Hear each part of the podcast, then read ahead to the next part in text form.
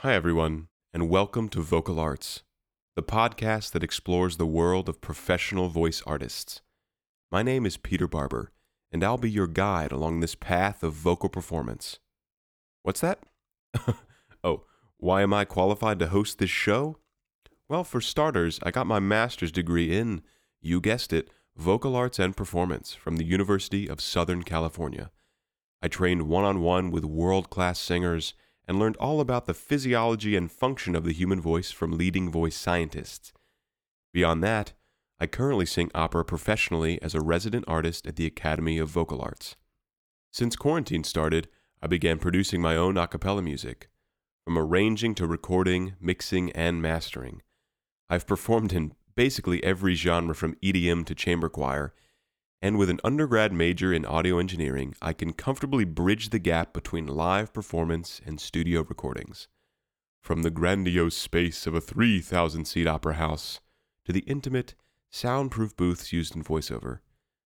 But perhaps most importantly, I'm just a young artist, fascinated by the various careers in vocal performance and inspired to learn more about them from the best and brightest vocal talent the world has to offer. Thank you so much for joining me on this journey. And no matter what your involvement is within the world of vocal arts, I hope that here on this podcast you can both learn something and enjoy. Today's guest is Josh Shaw. Named as one of Musical America's top 30 innovators in classical music, Josh Shaw is the artistic director and CEO of Pacific Opera Project, known as POP, which has been described as LA's most exciting new opera company. Over the past nine seasons, Mr. Shaw has directed over 35 productions at Pop, including The Rake's Progress, Ariadne auf Naxos, La Calisto, Tosca, and La Boheme, aka The Hipsters. Mr. Shaw's reimagining of Die Entführung aus dem Serail as an episode of Star Trek has gained national attention and has been produced by eight companies, selling out houses with record breaking numbers. Josh and I talk about innovation in opera, running an opera company during a pandemic, what he looks for in singers during auditions, and much more. Please welcome Josh Shaw. Welcome to Vocal Arts.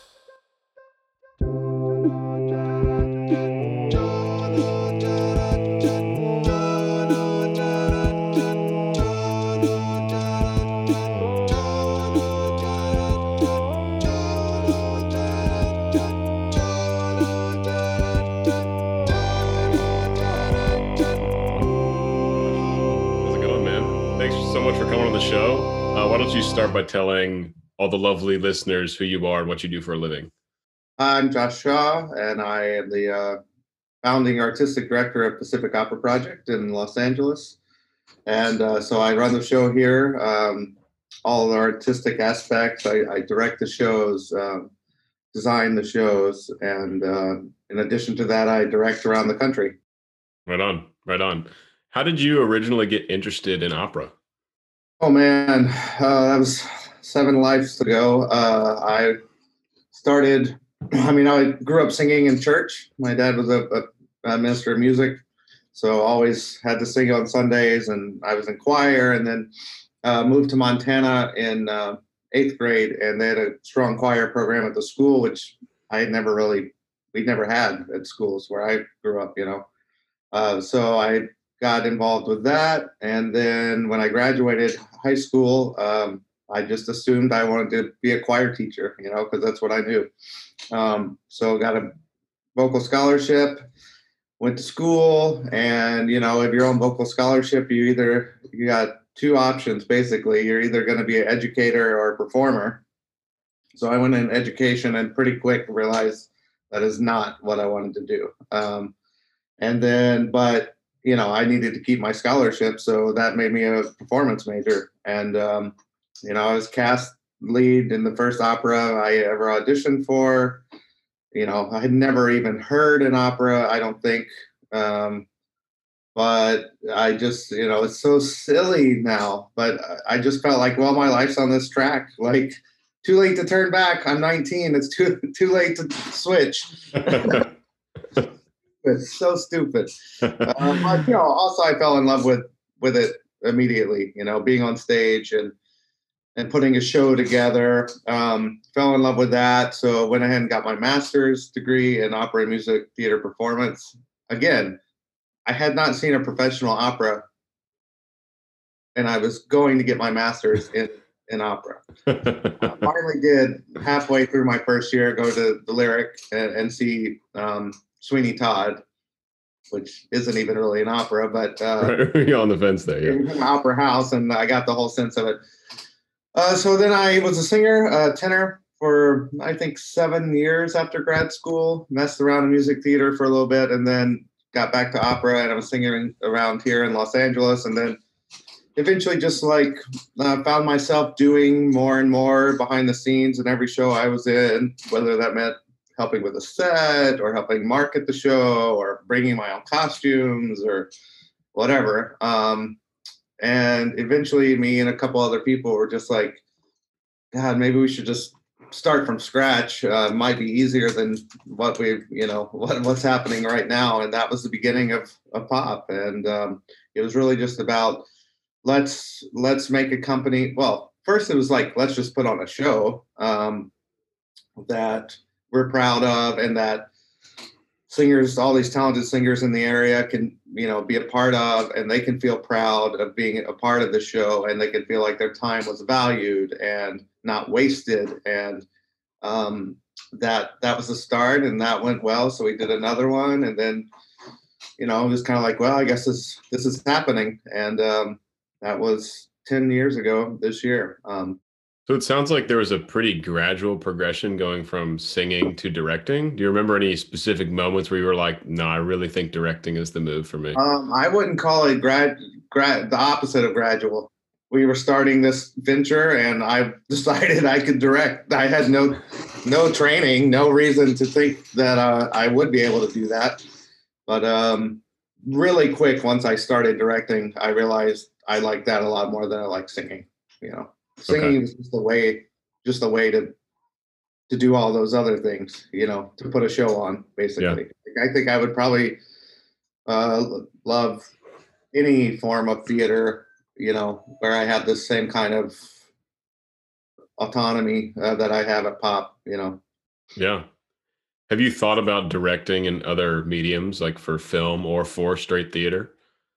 Straight theater, I directed one play. It was fine. You know, um, it's not the same by any means. Uh, and then film, I just, I don't have any of the knowledge. You know, I have zero experience with that, so that would be a huge learning curve. I mean, I had to think about it this past year because we had to think about are we going to do a a film version of an opera or something, and uh, we we did not end up doing that. But um, you know that Sure, that'd be fun. It's uh, everything's fun the first couple times, you know, when you're learning what. Yeah. How did all the shows go during uh, the pandemic for pop? Well, we were able to do uh, three drive-ins in uh, November and December, way up in Ventura. So that was interesting. Doing shows an hour from our base. Um, they went great. Um, it was super stressful is not the right word. Just like every day you felt like, are we going to get canceled? Like, is somebody going to get sick? That wasn't somebody getting sick was not a, a, huge concern. We felt we had things pretty well under control there, but uh, you know, is the county going to shut us down? Is some random person from some random department going to come and say you can't do this? And that never happened. Even our last, you know, our, the last show was Bohème, and like the day that we started rehearsals, like the strictest lockdown came in, came in that day. So basically, we had rehearsal and we were like, well, probably be the last time we see each other, but let's go ahead and sing through the show. And um, and then you know the church we were working with was like, don't worry, no one's gonna come out and shut you down. I'll be promised it won't be a problem. We have a contact. And they were right. we did the shows and nobody nobody came and said anything. Um, wow, wow. So it was, you know, it was fun. It was fun. It was a great new challenge to do it all outdoors and with, you know, people in their cars is very weird. Um, all the technology somehow worked. It was a miracle. Every night, every night was a miracle. Every time we did a show, you know, one of these 400 cables could come unplugged and basically the whole thing goes down, whether it's light or sound or, you know, whatever. Um, yeah. So I'm glad we did it. I don't really ever want to do it again. what kinds of things were you thinking about as a director that you wouldn't have been considering under normal circumstances? Oh, so much. I mean, like even rehearsal is hard. You know, everyone. I've done now several shows during COVID because I just finished one in Florida too, and uh, you know, everyone's wearing a mask. It's hard to, no matter how invested you are as an actor, when you're wearing that mask, it's just you can't see what your scene partners are looking at or looking like, and so that was challenging. And then for the um, for the drive-ins here, it was. I mean, we we always work lightning quick at pop, right? But this was even yeah.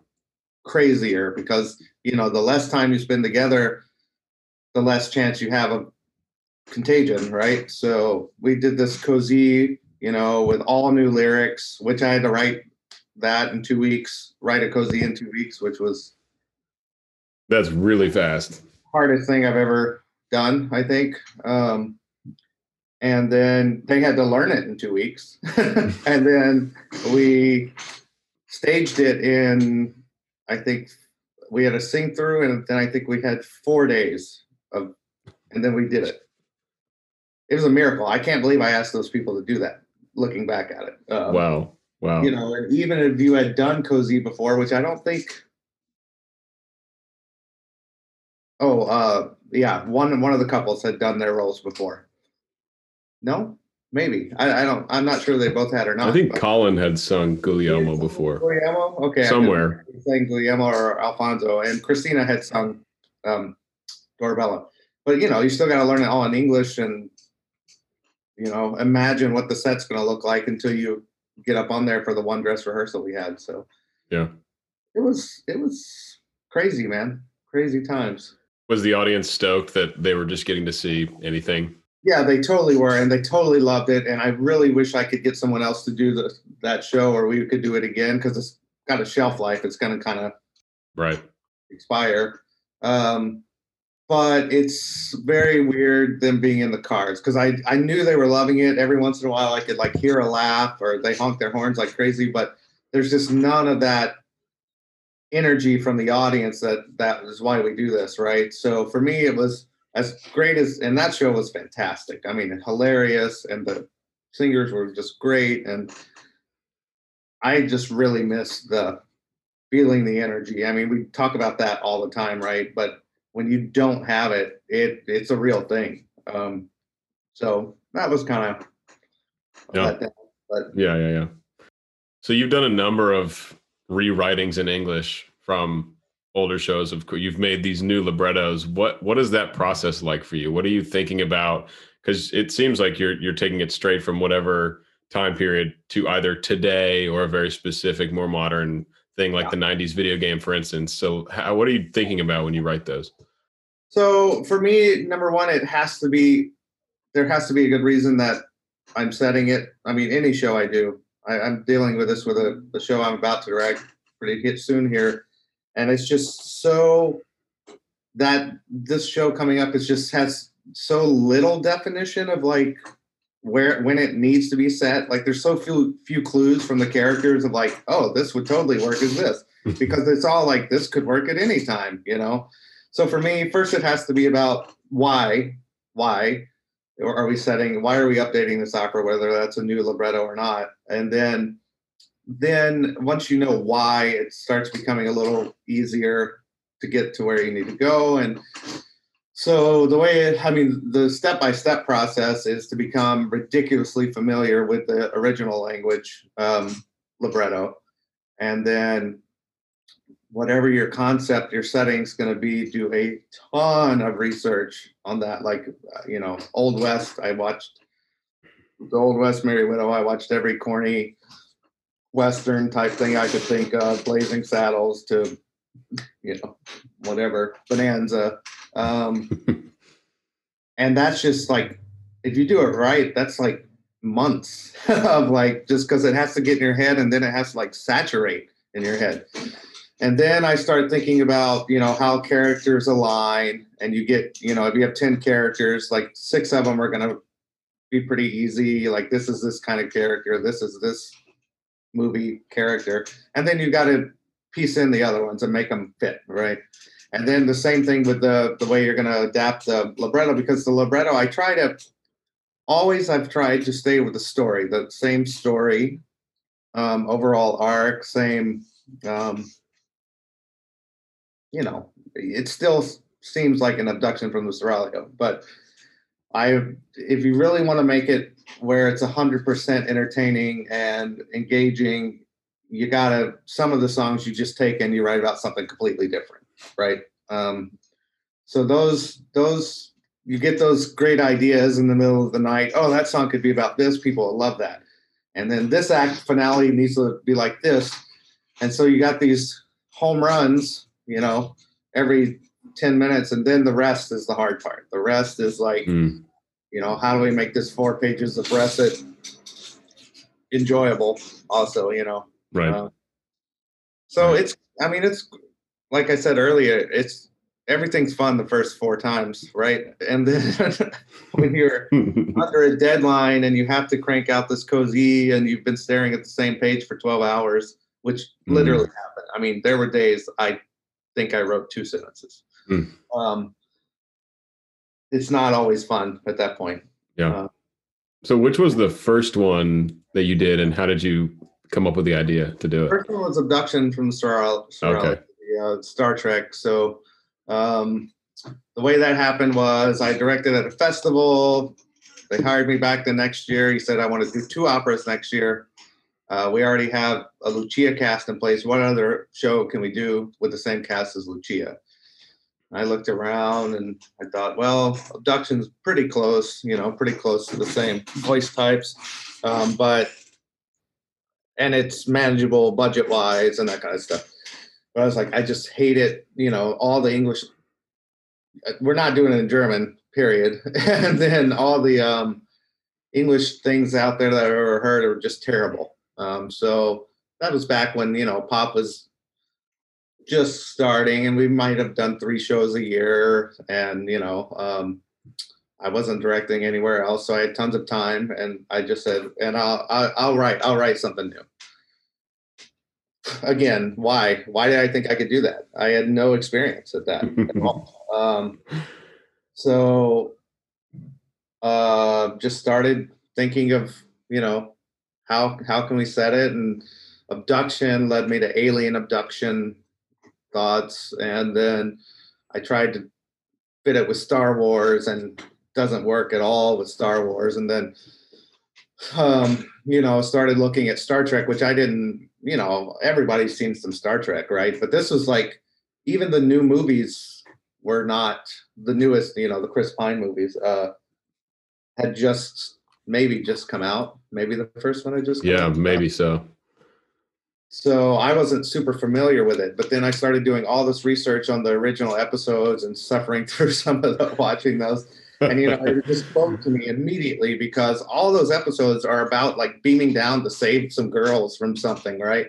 And that's exactly what abduction from Seraglio is. And then even further, you read about that franchise, and they were always in financial trouble. They never had enough money. Like Lucy, um, uh, Lucille Ball, like had to bail them out at one point, and they were just using recycled sets from westerns and coming up with all these creative things like like beaming in only exists because they didn't have money to make a little model rover and they're like let's just flash some lights and they appear and i was like this is this is what i do you know this is my, my style and um, and so then started writing it. And the first time we did it, it was kind of half baked. Um, some of the English was just right out of the Schirmer score, like the things I just couldn't get to. You know, I was just like, well, this is close enough. Let's say star a couple times and alien, and, and it'll be fine. And then, you know, it was wonderful to get to do it again. Then here and eight times now, and it, it gets up, you know, tweaked a little bit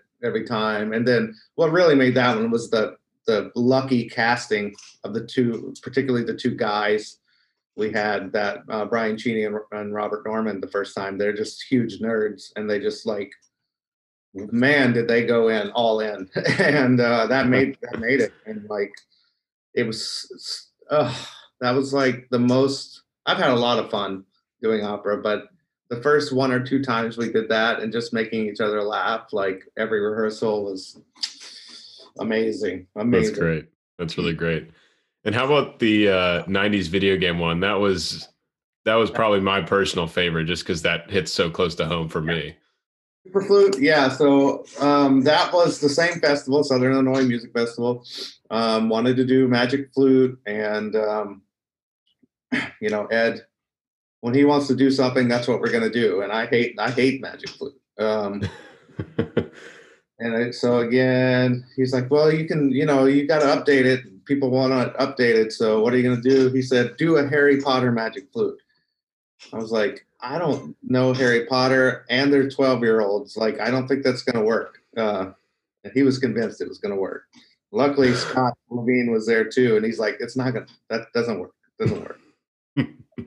so you know, Scott will still deny this, but the way it, the way I remember it happening is, um, because he was he was cast as Papageno already. He was going to be in it, and uh, so we were kicking back and forth ideas, and then he texts me. I remember I was driving up to Upper Santa Barbara for something, and he texts me, but he said, "How about video game setting?" And I said, "I know you're not going to believe this, but I was just looking into video game settings this morning." He still doesn't believe me, uh, but I did. I was, and um, and then you know, I I grew up with those particularly Mario Brothers and uh, um, Donkey Kong and those. Like I, you know, I grew up playing those five hours a day. Um, mm-hmm. So, and that was another one where it just it just works so well. Like I didn't know it would work that well. Like because I didn't know magic because I didn't like magic flute. I didn't know magic. I had never sung in magic flute. You know, I never directed it. Um, it that was challenging to not be super familiar with it and then to to make it happen. Um, but the nice thing about not being super familiar with it is when it comes to cuts, you know, it's just like I'm I don't care. I don't know this show. Maybe that's important to other people, but I don't need it here. So it's gone. Speaker's gone. Like, you know, things like that. Um but you know, that that show's just so, such about trials and levels and conquering things and winning the princess and that's that's just a video. That's is a video game right? So yeah. Yeah, yeah. and that both of those franchises you know are i wish i could find more things like that because if you look at uh, star trek or if you look at nintendo um, you take a seven year old today or you take a 70 year old today and they know something about those. If they might hate science fiction and never played a video game in their life, but they say, "Oh, that's I know that pointy-eared blue guy, uh, Leonard Nimoy, like Spock." They would probably come up with the name Spock, even you know. And right. then same with Mario. Kids today are still playing Mario games. They look nothing like what what I played, but um, so you know that's what i'm always looking for and every every concept i come up with is like how can i get someone to see a poster or see an ad and say oh i recognize that and that's opera. I you know i like opera or maybe i maybe i i've always wanted to see an opera you know? And if, it, if you can just get them that that far in the door maybe they come and then maybe they love it and maybe they come to everything. You know, we have so many fans of pop that came not because they like opera. They just saw something that looked interesting. They came and they're like, "Oh, I like this." You know, like um, so. That's the goal. It's hard. it's really hard yeah. to continually come up with, with you know that kind of thing. Right. So you've seen a lot of fans come on for this kind of thing and this adaptation do you think this is something the opera world really needs to be doing at large? Uh, I think it is, and I think they have been. I mean, I didn't invent this stuff, right? Um, Peter Sellars was doing it in this country, and then you know we call it Eurotrash from from over there, but that's because they've seen You know, if you grew up in whatever, no, Germany, wherever, and your family went to the opera, you've seen La Boheme 30 different ways, you know, and you don't want to see the same Zeffirelli traditional Bohème after the seventh time. So that's why they, you know, they've been doing all these crazy concepts for for decades, and we're just kind of catching up with that and making it our own because we don't have as much opera. We haven't had as much opera, you know. Right, right, right. So you you were a founder of Pop back in was it 2011? Yeah. Right. What what kind of changes have you seen Pop go through over the last 10 years? Um in some ways a ton in some ways not a, a lot of changes. Um you know, I really fight that for us to stick with what has worked for us and to um, keep what has made us special, which are things like small venues, intimate performances, um, talented young singer, young, I always like to say like young, hungry, excited people who are so excited to be on stage, you know. Um, and um, but you know we've grown to i mean before before this year i think we were going to have a $600000 budget this year you know? Or i mean now it's half of that or something but um and then you know our first show cost $5000 i think all in. Jeez. So that's a lot but i mean we still right now because of the pandemic again we only have two staff members. We've got a, a nice big board um, of directors now and we have we're hiring a new education person and you know we're doing all the things that companies do as you grow. Um, but i am constantly reminding myself and whoever else will listen that we are a company to make opera to make accessible entertaining uh, affordable opera. Everything else is extra. So yes we want to have programs that do this and programs that do that. And we want to go to the Ford Amphitheater and do a big show there and all that. But our main thing is doing this kind of 300 or less seat opera that people have a good time at and don't have to um, fork out a hundred bucks every time to come see the show. And uh, you know, we want to keep we want to keep what what brought us here. Yeah, yeah, yeah. Do you think Los Angeles has been a good city for you to start this company? I can't imagine doing it. I, I don't know how it works anywhere else. Like, you know, you could take this to New York and have more audience, I think, but you can't be building sets in somebody's backyard or storing sets in someone's garage or, um, you know, driving huge set pieces across town. Like, so how do you do that there? Or you could go to uh, any I won't name any city, but pick a 200, 300,000, you know, person city. Your audience is, uh, I don't even know what percent smaller than our potential audience here, and um, you just don't have the the creatives in the area or the talent, the vocal talent in the area. So you're bringing them in all the time, and mm. it's just you know I think it's just a very unique place. I'm sure there's one or two other cities in the country where you could pretty much do what we're doing here, but not many. I mean, I people ask me all the time like, "Oh, will you ever move on from pop? Will you go direct somewhere else or run another company?" And it's just like the the jobs that are out there, which would pay more and you know maybe more prestige or whatever I just can't imagine having the kind of artistic freedom and talent at my fingertips and and audience like we have any anywhere else. So yeah. it would have to be something very special. Yeah, yeah, yeah. That's great. Have there been any shows that you've wanted to direct but haven't had the personnel or the budget or anything like that over the the 10 years you've been doing pop so far? I mean, I know there are, um, but I can't.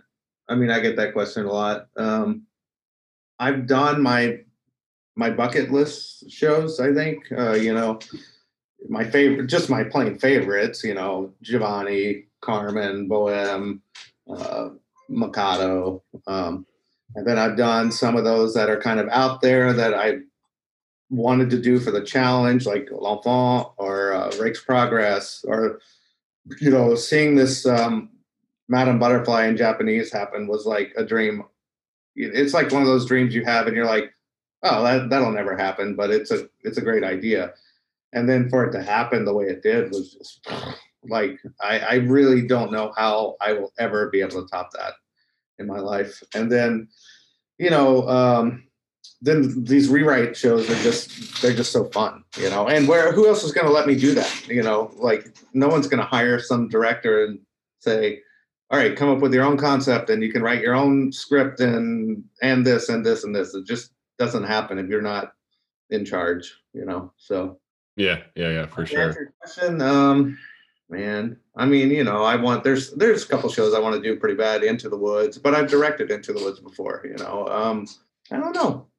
I don't know. It's whatever I'm working on usually. That's good. I mean, it's good you've enjoyed so many, and you said you've gotten to check a number of them off the bucket list already. So that's really nice. What do you think the opera world's going to look like when we emerge from this pandemic? Any any predictions on that? Any hopes for that? Well, I will say my prediction is contrary to what I hear people say all hmm. the time, whether they believe it or not. I think it's going to go back a lot to like what what it was. I really don't think it's going to be that different. If you did opera the way pop does it, you're still going to do it the way pop does it. If you did it the way Dallas Opera does it, you're probably going to do it basically the same way that you did it before the pandemic. You know, people like to say, "Oh, this is going to mean like, you know, budget reforms and and venue changes and this and this." And I just, I don't think so. Why? Why? I mean, if it was working for you for the last 40 years, is one year going to change your complete mindset about that? I, I don't think so. Um, yeah. I mean, the biggest change for me is I think, you know, uh,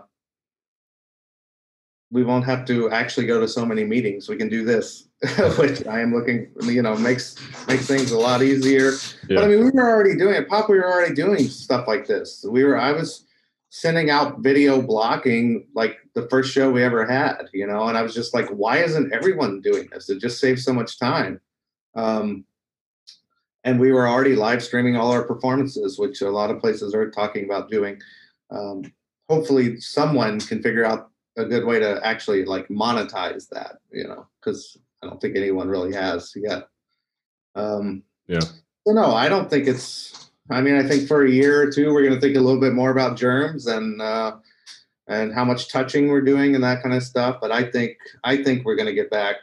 I just want to go back to the way things were. Like I love, mm-hmm. I, I love the way things were. So we'll see. The bigger question is when. yeah, right, right. I'm pretty hopeful for the same thing. I think people are going to be pretty eager to be seeing shows. I mean, you were saying you saw a lot of excitement for people that got to go to the drive-throughs. I don't know why that wouldn't be the case when they can go to a show and not even have to worry about the social distancing part of it and wearing the mask part of it. I mean, I I can't wait for that day where we're cramped, sold out, you know, in a 500 seat venue somewhere, and nobody even thinks about it. You know, yeah. just glad yeah. to be there. So you mentioned that a big priority for you is keeping pop doing things the way that it has. We've got the small venues and the intimate spaces. Do you have any short and long term goals for the company? Oh, we're constantly making goals. I mean, we're starting a new to re- look at our five year plan again. I mean, our five year plan hasn't even run out um, and we're starting this week to look at it again. Of course, everything you had planned for this year, long, long out the window. Um, but yeah, short term. I mean, yeah, I mean, it's the same goal I've, I guess, I've had for the for years. Is you know, I want pop to be.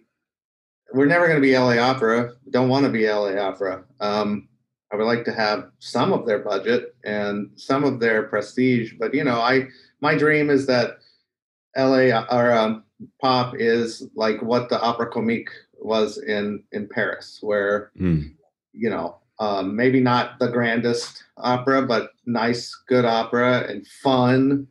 And I want pop to be a, a you know a place where an institution in LA where like you know you got to go to pop once a year at least you know because everybody goes you know it's like you know maybe like Bob Baker Marionettes or uh, the Magic Castle or um, you know some restaurant that we all go to uh, where it's just like it's the thing to do and like young people do it old people do it families do it and um, and it's just i would love us to be doing opera all the time you know like uh, more like a music theater house which is there's a million problems with why that's difficult but um, there's probably solutions. Yeah yeah yeah uh, do you envision having one venue for pop opera, like a pop opera house, or do you like the idea of of going around town to all these different places? I think one day, yes, there will be, just because it's exhausting to to not do that. Mm-hmm. Uh, it's also incredibly expensive to have a venue uh, in Los Angeles, whether you own it or lease it. You know, um, so if if we do you know i want it to be flexible a flexible space where we can still do all kinds of different things every time. And and uh, i mean in my my personal selfish dreams it's like this little 300 or 400 seat like european horseshoe style but all not modern but like just pop. I don't know just like not not stuff everywhere. And but i would love to have boxes and like table seating and oh, that that would be it. That would I mean that would be it. And like a full time chorus, full time orchestra, you know. So we're doing six shows a week and all that kind of stuff. So we we can definitely throw those in the the long term goals, I guess. Yeah. now I just like you know some storage and office. Yeah, exactly. Uh, so during quarantine, I mean, it sounds like you've been super busy, even though you know a lot of shows got canceled and stuff. But have you have you picked up any new hobbies, any new interests? I have played a ridiculous amount of golf. nice, nice.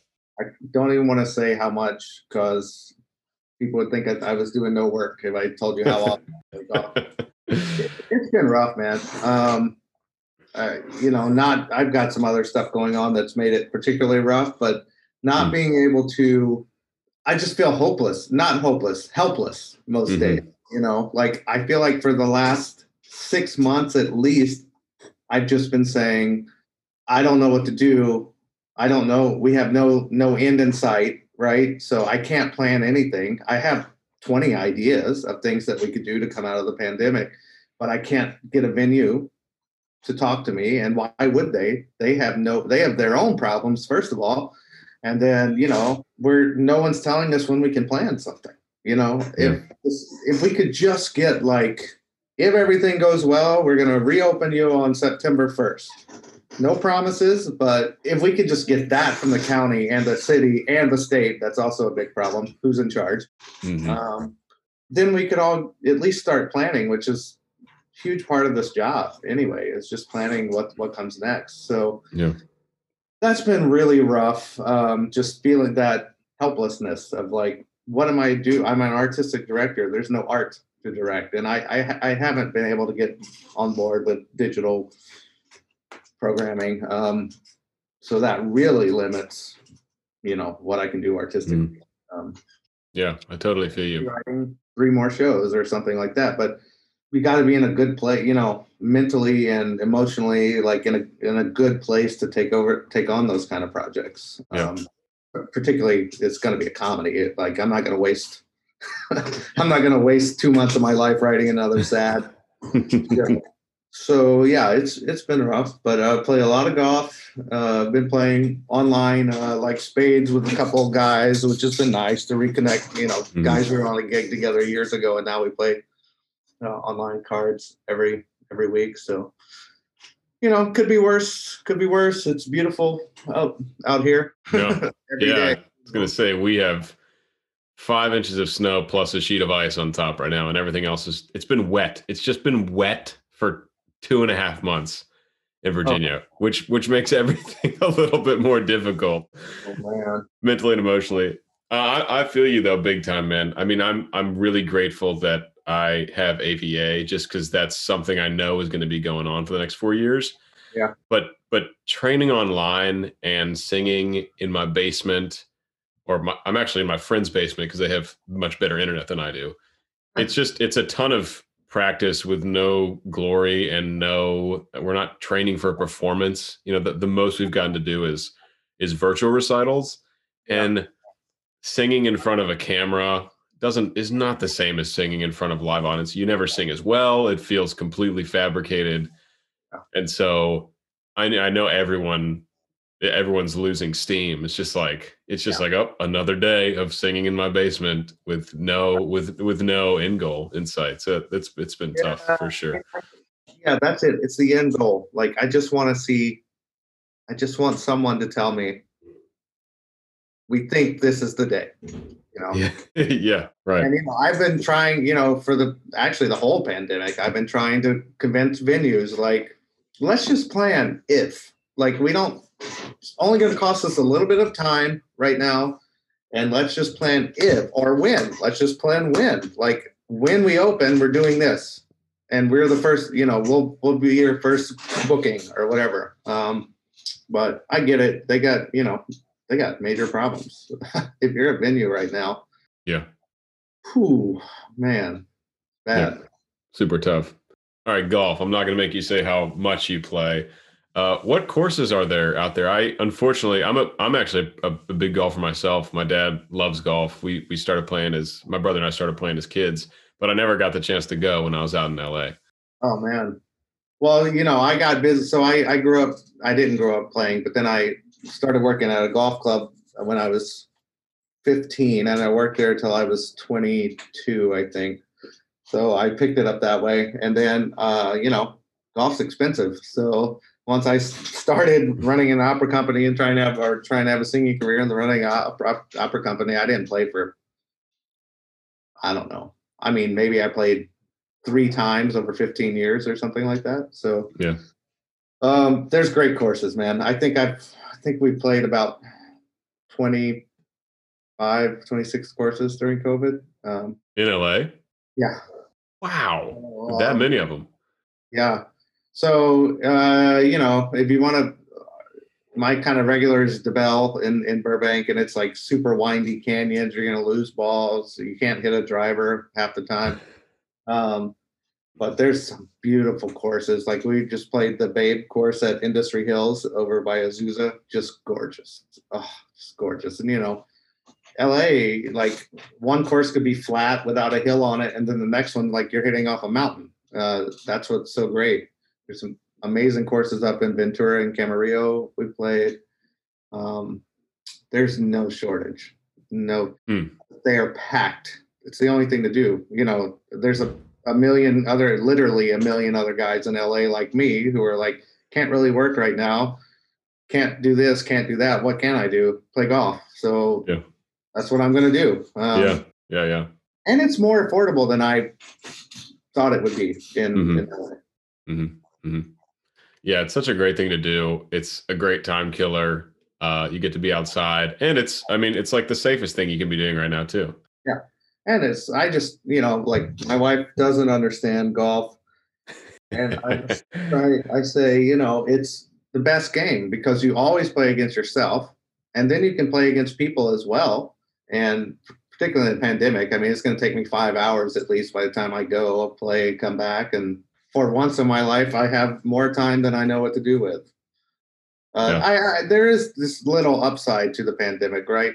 Or it could be big for some people. Where if this wouldn't have come along this year, I would probably like be a shell of a person by now anyway. Because like I've been going for ten straight years, directing every show that I possibly can, and building the sets and doing this and doing that and you know i think i was supposed to direct another 11 or 12 operas this year and i don't know how that was going to happen i don't like not well uh, you know something would have suffered uh, mm-hmm. my health for sure mm-hmm. but also some of the shows would have, would have suffered so i think some of us those of us who are like on the edge of burnout or at burnout already um, will come back from this you know recharged ready ready to do that for another 10 years in a row mm-hmm. um, and then there's the unfortunate side of, of people who are just it's just going to be too much you know it's just that's it you know they're yeah. getting this field or they're getting out of whatever field they're in right. you know it's, can't can't deal with it and i i get that totally right right right right let's go back to golf i'm enjoying i'm enjoying the golf the go- none of my guests have been big golfers so this is fun for me um, are you like totally wreck just for fun, or are you to the point if you've been playing a lot where you're thinking about parts of your game and trying to improve? And so frustrating. Like I was playing. I mean, I've been playing a lot. All right, I've been playing like four rounds a week at least. That's uh, what my dad does. uh, and I, you know, I got back into it. You know, I was shooting well over 100, and because I just blow up on holes. You know, take a 10 yep. like every every couple hole. And then I got to where I was feeling like, okay, I'm bogey golfer now, like legit bogey golfer. Then I got a little better than that for about a month. And I was like, you know, I can hit the driver most of the time. I can get on the green if I have a, you know, eight iron or less in my hand. And then for no reason, the last three weeks, I'm just terrible, just like terrible. Like it's so frustrating. But I mean, that's why it. That's why we like it, I guess. So you know, I I always break up. I'm always under 100, but I would love to be shooting, you know, like closer to 85 than 95. Um, it's the good shots that bring you back. Every round, you'll have one beautiful shot, and you're like, all right. Yeah. or the nice putt you make, you know. So nice though. Like there was like two weeks somewhere in here where it was like, oh yeah, I'm gonna get like eight pars probably, you know, and I'll have one bad, really bad hole that'll wreck my score. I'll get a at least a birdie every round. Yeah. Now. yeah. Not now. Yeah, some days you just you just kind of have it. You know, you step up to the ball and you're just like, I'm gonna hit this in the fairway. Yeah. and then some days you just you can't stay out of the weeds. Yeah, yeah. And then, you know, Scott Levine I got him to start playing when I, you know, when I was like, what is there to do besides play golf? So he started, he had never played at all. And so he started from nothing. And like he has been getting better and better. And I'm just kind of like going, I'm not getting better. Like it's really frustrating, you know. And I'm I'm hitting it hundred yards past him on every drive and mm. still barely beating him. It's just so frustrating. Uh, but that's been fun. And there's a couple other singers in town who, you know, what they got nothing to do, so we go play golf and did a trip to Palm Springs to play some. Mm, nice. You know, I should be learning Italian or writing a book or something like that. But like Scott, Scott had the best line about that the other day, where I was like, you know, I got to start finding a way to work, do more work, like at Pop. Like I don't know what I can do, but I just feel like I'm getting paid. I need to do something. And he's like, why don't you just look at this as like, this is the last time in your life you're not going to have to work and enjoy it. And I was like, oh, that's a good point. that is a good, that is a good point. Yeah. cool, cool. All right. We're getting pretty close to time. Let's bring it home. Most of the people listening are going to be young singers, probably. I want to know what you are looking for when you're listening to auditions, you know, when you're casting, and then any pet peeves you have with singers, things to avoid. And that can be while auditioning or once they get to once they get to a production. So crazy. I feel like it's been years since I've heard an audition, which is so unusual for me, you know, because normally for pop, I'll hear about three to 400 singers a year uh, between here and in New York, and then I also hear for other, you know, I have some pretty steady directing gigs, so I hear singers for those folks too. Okay, so here's here's the way my casting works: is for me, a great voice is a given.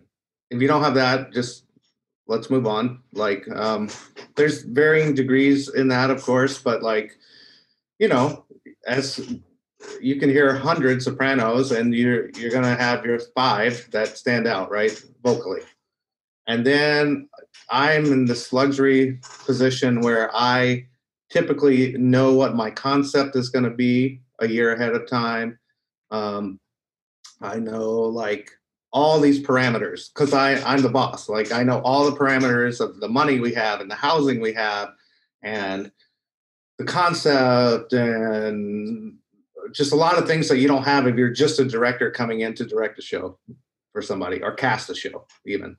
Um, so i've got all the pieces in front of me. So then i can just get extremely selective as you know i know i'm using this soprano. He would look really good with her. He their voices don't work together at all so that's you know that's i think that's a position i'm in that not everybody's in and then um, then there's a million considerations that go into casting that have very little that singers have no control over none mm-hmm. like mm-hmm. i mean just the basics are like i can't bring eight people in for the show i can only bring four so it's going to have to be the the four i can't get in la you know the four voice types or the four looks that i can't get in la so you got to, of course, I know we all hear that, but you got to remember that all the time. Like, there's so many, so many factors beyond your control as a singer.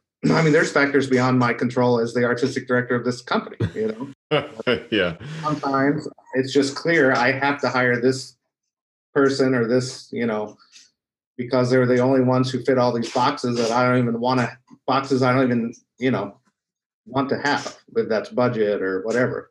Mm-hmm. Um, pet peeves. I mean, there's they're simple, but it's like you got to be likable. You know, mm-hmm. I've definitely hired singers that I haven't hired many singers that are a pain in the ass. Luckily, um, if that's the case, see ya. You're not coming back. But you know, I like to work with people that are fun. That are, and I've hired people, staff and and singers that did a perfectly wonderful job. Audience liked them. They sounded great, but we barely had two words the whole time they were here, you know, and it's just like I want people that are fun to be around. So, you know, but that's that's who I'm gonna bring bring back. Um, yeah, yeah, yeah. It's just nobody's making enough money for it to be otherwise, right? So right. Well, um yeah, that's it. And just you know, there's that fine line of between confidence and cocky. And mm-hmm good luck finding it. um, but that's what that's what I look for, right? You know, I want someone who who believes in themselves and knows they have talent, but doesn't not an asshole. You know. Yeah. Great. Cool. Well, thanks so much for taking the time to talk to me, Josh. Yeah, man. And uh, I wish you luck with all your upcoming stuff. Uh, whenever I'm back in LA, we're gonna have to play golf together. Simple as that. Sure. I'm, that's that's one of my resolutions. Is I'm not giving up golf completely once once the world gets back to normal. I'm still going to find a time to play it at least, you know, once a month or something. Yeah, and that that'll always serve as a nice five hour break from whatever yeah. madness is going on. Yeah. Cool. All right, man. Well, I'll talk to you again soon. Thanks again for coming on the show. man. See you, buddy. Yeah.